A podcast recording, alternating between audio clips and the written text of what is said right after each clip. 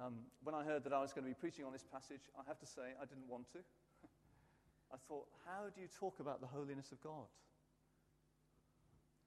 And what does it mean? um, but I just felt, go on, boy, get on with it. Uh, so I tried to be obedient. So my prayer is actually that uh, God speaks to us.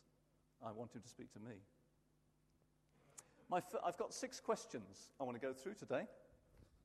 Uh, so you can see how long I'm going to go on, can't you? The first one is when I talk about holiness or being holy, what comes to your mind? Is it, um, in fact, if you Google holiness in images, the person you get is the Dalai Lama uh, as the biggest kind of one that comes up, which is interesting, isn't it? Is it the Pope? Is it cardinals? Is it you've got to be holy?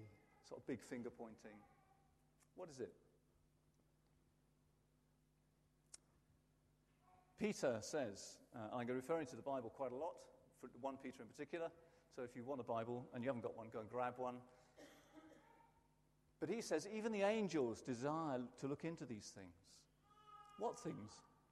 This salvation, the grace that was to come to us, the sufferings of the Messiah, and the glories that would follow. So, this is my prayer this morning. Let us have minds that are alert and fully sober. Let us set our hope on the grace to be brought us when Jesus Christ is revealed that is coming.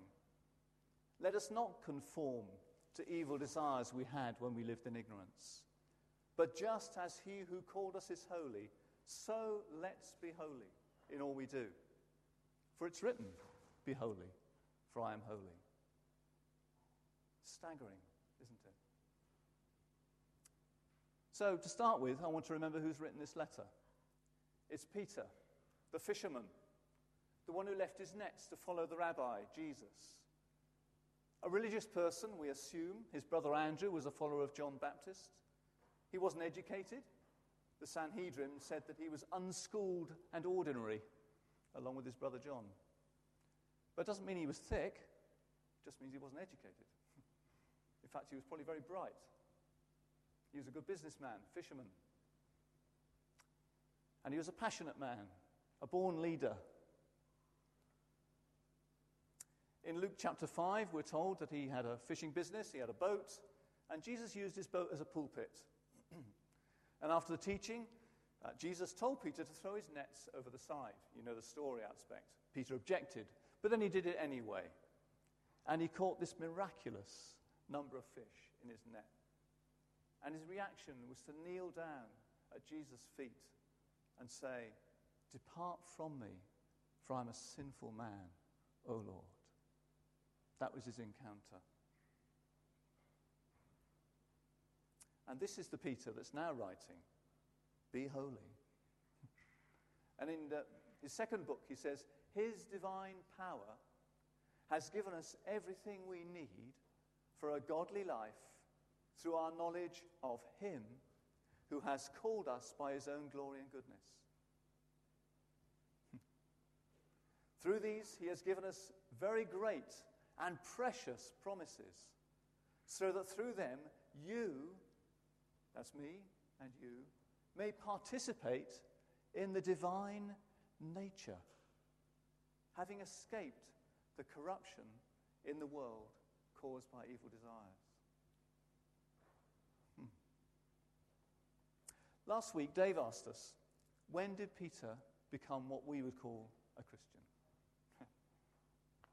I thought it was a great question, and I play with it a lot in my head. He was certainly a follower of Jesus, but he failed desperately, didn't he? He witnessed the crucifixion and he saw Jesus alive. He was utterly transformed at Pentecost when he received the Holy Spirit. But here's my theme. I don't know what you thought about holiness and being holy. But what I believe, and I'm copying Simon Ponsonby a bit on this one holiness is God's great invitation. Holiness is God's great invitation. So, my second question what is holiness? In general, it means pure, separated, set apart, standing outside. And of course, supremely, God is holy. He's not of this world. When do we first meet the Word? It's in Exodus chapter 3, verse 5. Which is interesting. It's not in Genesis, which is the book of the beginnings. It's in Exodus, the book of redemption. Moses is in the desert with his sheep. He sees a burning bush, but it's not consumed. God speaks to him from the bush. He wasn't expecting it, but God did. Moses, Moses, said God, don't come any closer. Take off your sandals, for the place where you're standing is holy ground. In those days, you removed your shoes or sandals as a sign of respect before one who was greater, and because your sandals carry the dust and filth of the earth.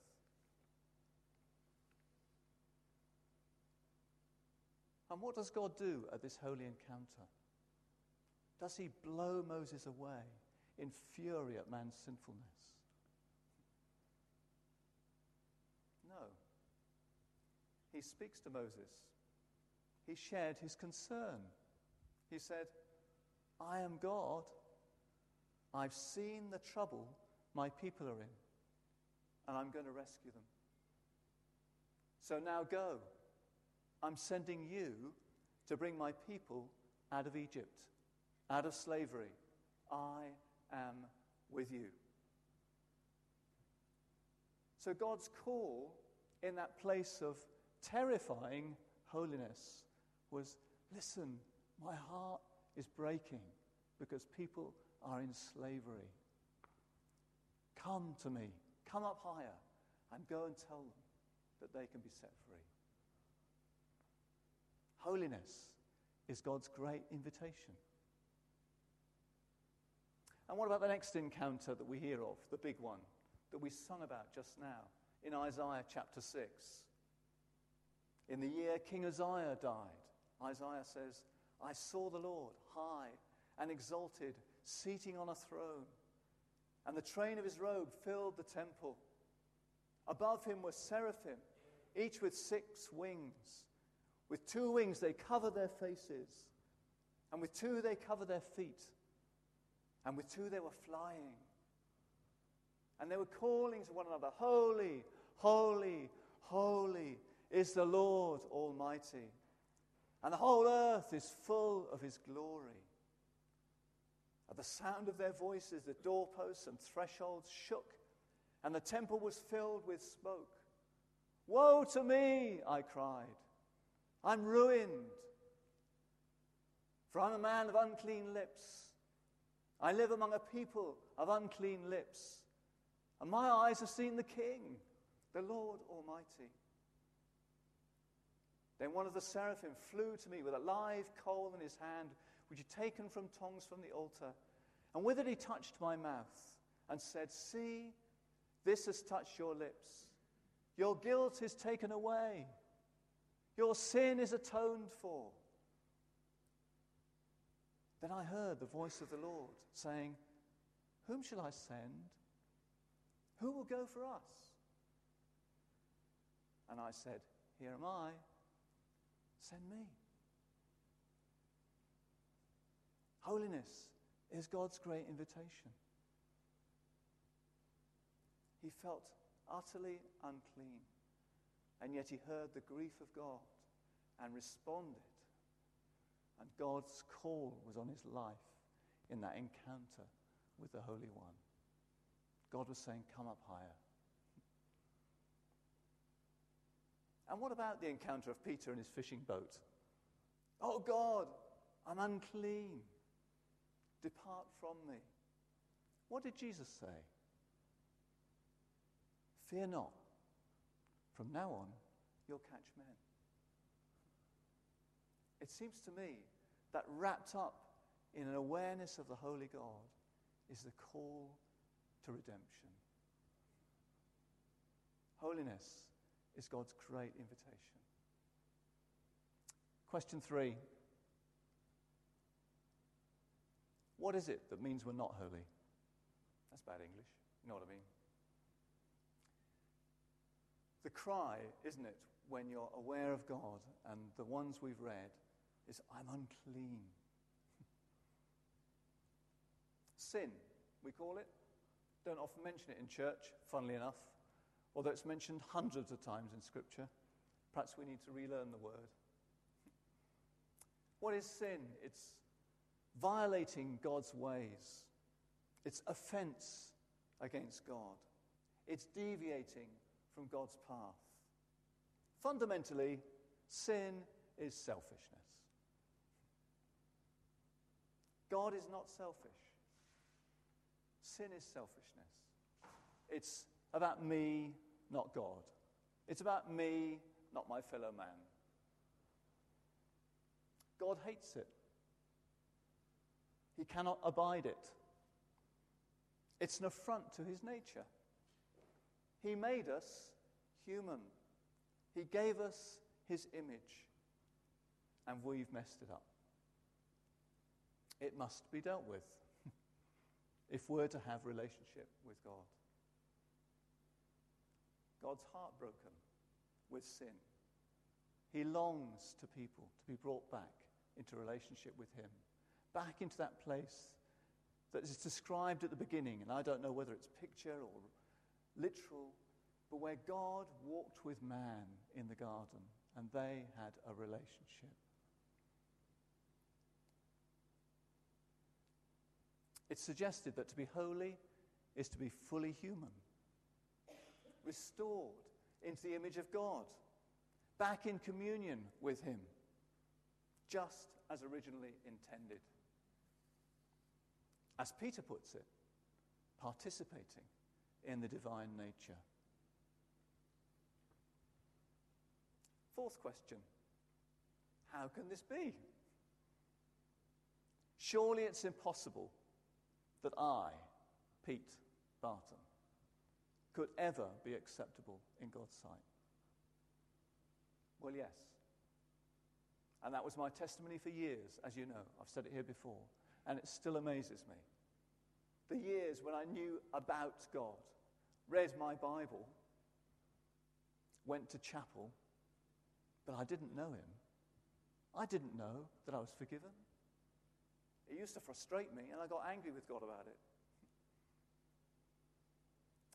Dave was encouraging us last week to remember that day or that season when we received that revelation that God has accepted me. What a day! Glorious, yes. Frightening, yes. Painful, yes. Wonderful, yes. All of the above. It's a fearful thing to know God, isn't it? But a wonderful thing to know that He accepts you. Um, at the seminar uh, a week or so ago that we had here, when Peter Hatton was talking, he mentioned a book by someone called Rosaria Butterfield. I thoroughly recommend it. It's called The Secret Thoughts of an Unlikely Convert. She says this She discovered the first rule of repentance that repentance requires greater intimacy with God than with our sin. I love that. I love that. We can beat ourselves up about our sin. That's not the answer. The answer is the intimacy with God. When we see who He is, hear His invitation, are drawn into His presence, then sin we see it as it is, and we just want rid of it. And he comes and says, It's okay. You're forgiven. Holiness, God's great invitation. Jesus Christ died a tragic, unfair, ugly death to take the punishment of my sin and yours. True? True. It is finished. If you've never known that, I plead with you now, get there. Face it. Confess it before God. The rubbish that you are or feel. Tell God about it. And know that there's a free gift of utter, complete forgiveness because of what Jesus Christ has done. Utterly. It's mind blowing, but it's true. What relief. Wesley wrote a hymn, Tis finished, the Messiah dies. Cut off for sin, but not his own. Accomplished is the sacrifice. The great redeeming work is done. Accepted in the well beloved and clothed in righteousness divine. I see the bar to heaven removed, and all your merits, Lord, are mine. Hallelujah. Question five Is it possible then to live a holy life? We've known forgiveness from question four. We've got to that point where we know, God, you've forgiven me. But do we have to do that every hour? Every day, every week, every minute? Is it possible to live a holy life? To live before God in communion fellowship with Him. Peter says, Be holy in all you do, for it is written, Be holy, for I am holy. And the church is described as being a holy priesthood, a holy nation. Quite a call. Dave has used an expression which I like. We must let Scripture interrogate us instead of allowing ourselves the privilege of interrogating Scripture. So let's let Scripture interrogate us. We cannot escape the Word of God, which states clearly that once we have been baptized into Jesus' death, we have the ability to choose whom we obey. I don't just mean water baptism, I mean that baptism, which is when you're confronted with God and you say, Okay, I'm prepared to give it all up. Take my sin away. I will now live for you. Immersion into God. A moment. Paul says we now choose whether we obey sin to death or obedience to righteousness he says, this is Romans 6, which I haven't heard someone preach on for many years, and it troubles me. Is it because we're scared of it or don't feel we can live it? Anyhow, he says, don't let sin reign in your body, that you should obey it and its lusts. Don't do it. He's not saying you can't, he's saying the choice is yours, as far as I can see. So we're studying Peter. So I'm just going to read out lots of scriptures from Peter's epistle which talk about this issue. Okay? You ready? So, chapter 1, verse 14 of 1 Peter.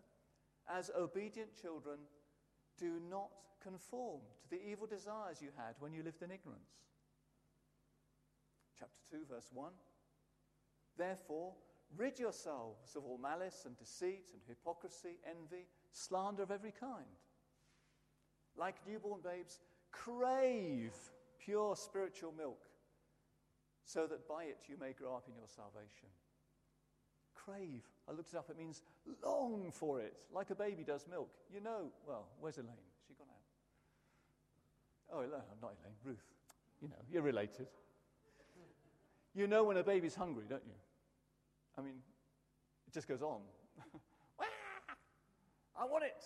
I need milk It's about all they can say, isn't it? Ah, crave it. Sorry, Lane. it was a few years ago, wasn't it? Chapter 2, verse 11. I urge you, as foreigners and exiles, abstain from sinful desires which wage war against your soul. Chapter 2, verse 16. Live as free people, live as God's slaves. Which is what Paul talks about a lot in Romans 6, isn't it? Who are you a slave to? That's the issue. Is it that sinfulness, your own nature, or is it God? It seems, from what he says, it's a choice. It's one or the other. 1 Peter 2, 2.21 To this you were called, because Christ suffered you for you, leaving you example, that you should follow in his steps. He committed no sin, and no deceit was in his mouth. And in chapter 4, verse 1, and since Christ suffered in his body, arm yourselves also with the same attitude, because whoever suffers in the body has finished with sin. As a result, they do not live the rest of their earthly lives for evil human desires, but rather for the will of God. It's strong stuff, isn't it? And I'm not advocating that you can't sin. I'm not advocating that we're all going to be perfect. I'm not saying that. But we do set our bar very low. When Jesus Christ is calling us up higher. And that's what I'm saying this morning. Holiness is God's great invitation. And I just feel a plea within me for us all. Come up higher. Don't settle for it. Don't settle with a rubbish life. Come up higher. Rosaria Butterfield says this too in her book. She had an interesting history. She was a professor of English at an American university and headed up the gay and lesbian movement in America largely. And she was vehemently against the Christian world and church and God. But she was a very sincere, very intelligent, very authentic person. And she met God. So it's a great read. What happened? She says this I had to lean and lead hard on the full weight of Scripture, on the fullness of the Word of God. And I'm grateful that when I heard the Lord's call on my life and I wanted to hedge my bets, keep my girlfriend, and add a little God to my life, I had a pastor and friends in the Lord who asked nothing less of me than that I die to myself. Wow. Thank God. She writes very, very sincerely and honestly about the struggle that it was to follow Jesus, but with the love that drove her to do it, and the call on her life, and the freedom she discovered. She also says this, which I think is striking, and I think it'll strike a chord with all of us. God is more greatly grieved by the sins of those who claim to know him than by those who don't. Because Peter says in chapter 4, verse 17, it's time for judgment to begin with God's household.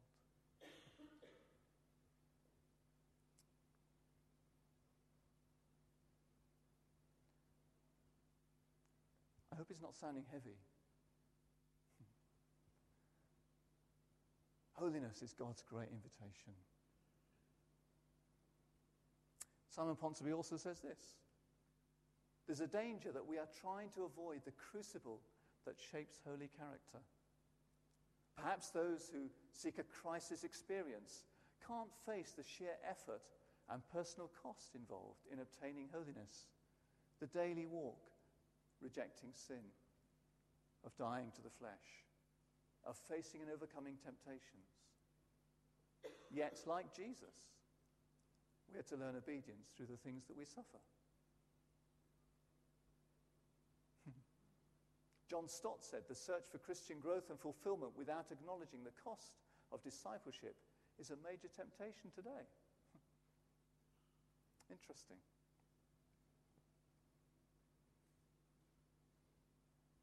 Question six How can this be? How can it be? That there's even the possibility of a walk in fellowship with God? The Holy Spirit? Interesting that Peter uses the word holy more than any other of the writers of the epistles. he talks about a holy nation, being holy, a Holy Spirit. And yet he's one who seemed almost most aware of his own wretchedness. Isn't that amazing? The Holy Spirit is our hope. Without him, it's impossible. And without some guts and grit, it's also impossible. The Holy Spirit, that personality of God, if I can put it that, that aspect of God, that part of God, who comes and takes up residence in our very being to help us walk in relationship with God. Our comforter, our guide, our teacher, God Himself, taking out residence in this human flesh is mind blowing. And I wouldn't believe it if it wasn't true. It's just amazing. Yet, like God, He is holy. He doesn't cohabit with sin. I used to hear the phrase quite a lot in the past keep short accounts with God. It's good advice, isn't it? Don't just let things build up and not deal with them. If we'll face them, keep short accounts with God, we can keep walking. And the Holy Spirit walks with us. And we can learn what it is to recognize His voice, hear His promptings, Am I saying we never get tempted? Of course not. Jesus was tempted, which again is mind blowing. How could God be tempted? Well, he was in Jesus, somehow. Of course, we know temptation. But we have help to resist it.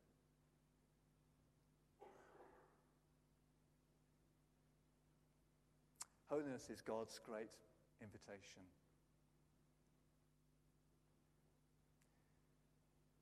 True holiness, which is God, moves towards us. It doesn't point the finger. The Pharisees were thought to be the most holy people on earth when Jesus was around, yet Jesus hated their, what they thought holiness was. They were just accusing all the time, weren't they? Pointing the finger at the sinner. What did Jesus do? Think of the woman in adultery. Just the opposite. He was calling the sinner in, forgiving, calling them into relationship.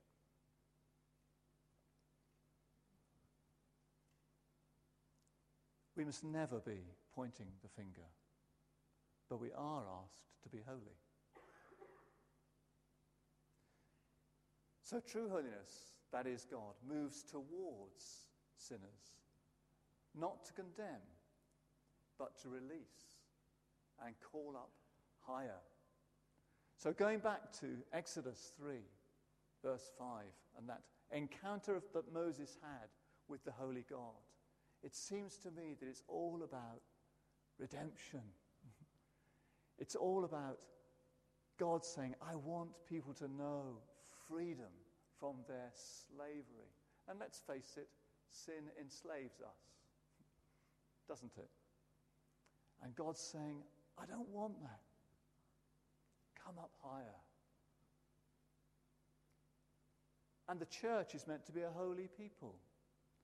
Not so we're holier than thou, quite the opposite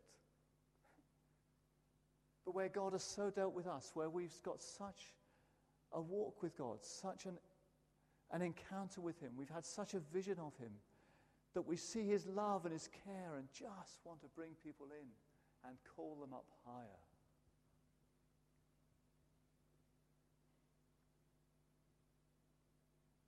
Remember that uh, quote I said earlier? The first rule of repentance is about greater intimacy with God than with our sin.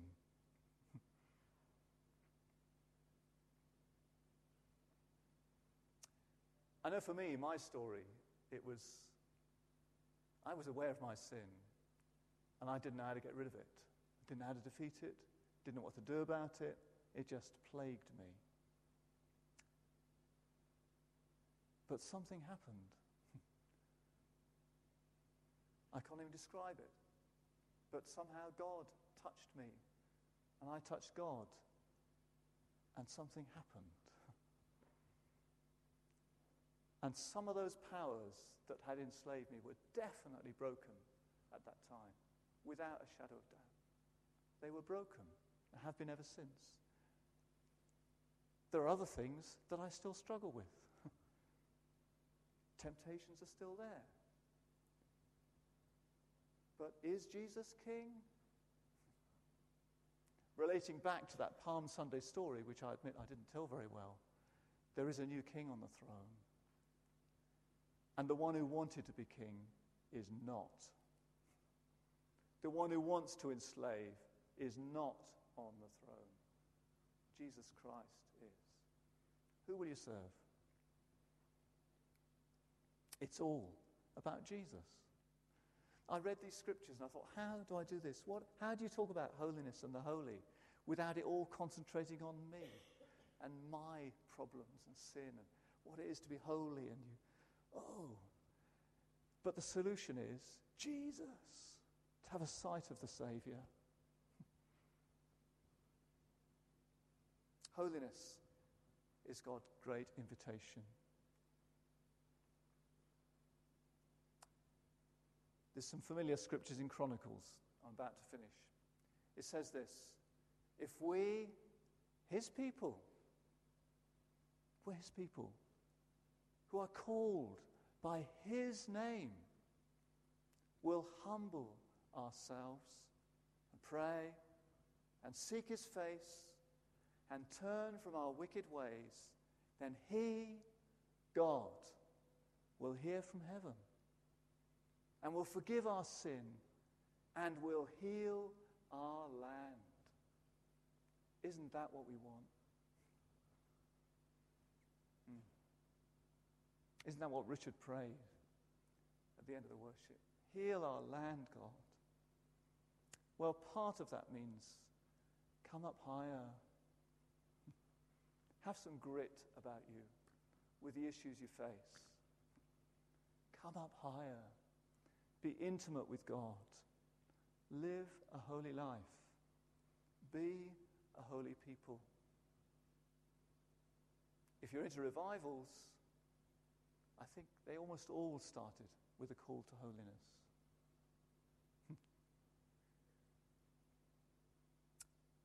I'll finish there, but I'm going to finish by sitting down and letting us just listen to a hymn because it's a great hymn.